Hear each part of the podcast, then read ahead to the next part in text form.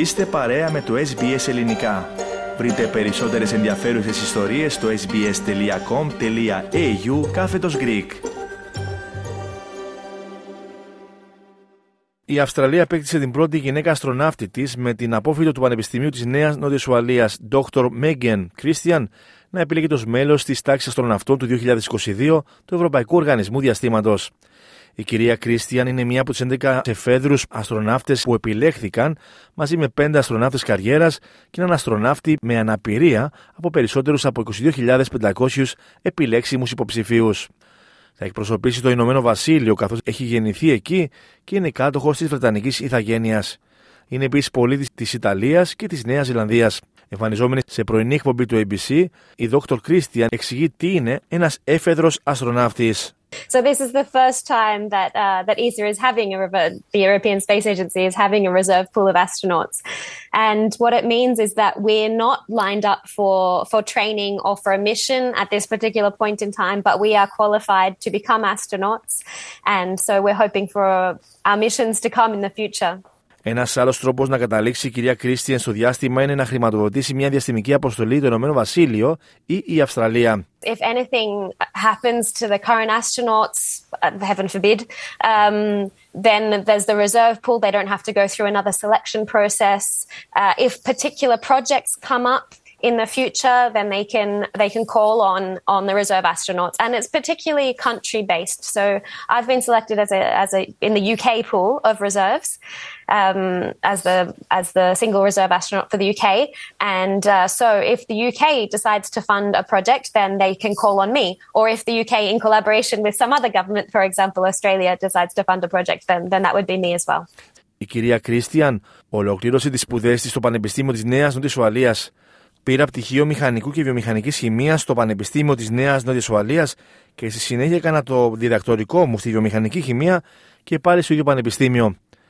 Από τότε, η μερευνήτρια στο Εθνικό Συμβούλιο Έρευνα της Ιταλίας στην Πολώνια είπε.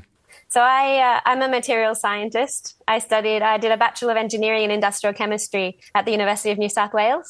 And uh, then I did my PhD in industrial chemistry again at UNSW. And since then, I've been a researcher at the National Research Council of Italy in Bologna. Ω εφεδρική αστροναύτης, η Δ. Κρίστιαν θα διατηρήσει την καθημερινή της εργασία, αλλά θα λάβει συμβόλαιο συμβούλου και εκπαίδευση αστροναυτών από τον Ευρωπαϊκό Οργανισμό Διαστήματος και θα υποβάλλεται σε τήσιου ιατρικούς ελέγχους και ελέγχους καταλληλότητας. Ο Υπουργός Βιομηχανίας και Επιστημών της Αυστραλίας, Ed Husik, σε δήλωσή του συνεχάρει την κυρία Κρίστιαν.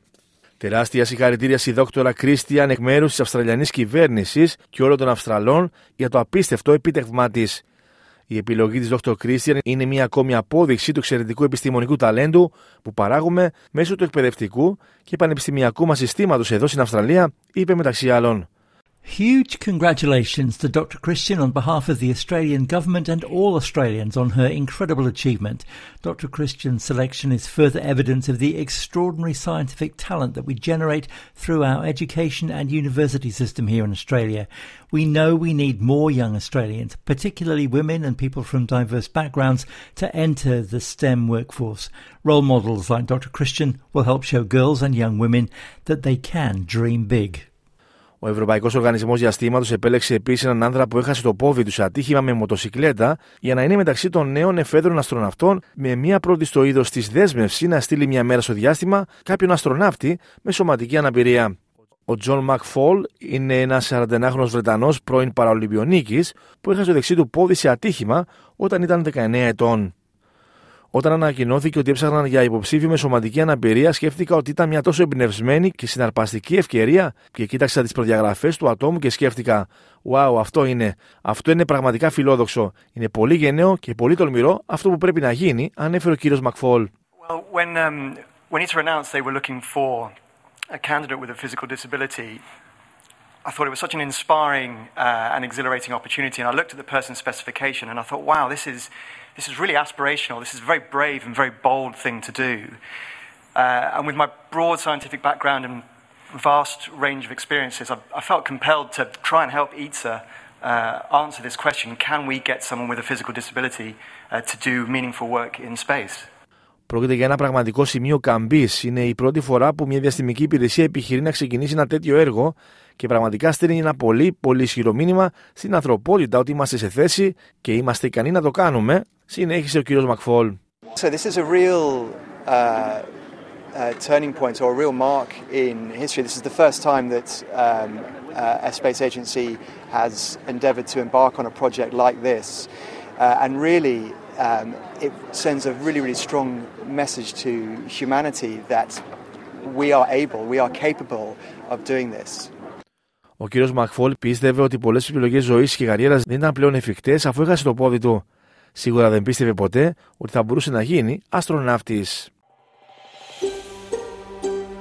Θέλετε να ακούσετε περισσότερες ιστορίες σαν και αυτήν; Ακούστε στο Apple Podcast, στο Google Podcast, στο Spotify ή οπουδήποτε ακούτε podcast.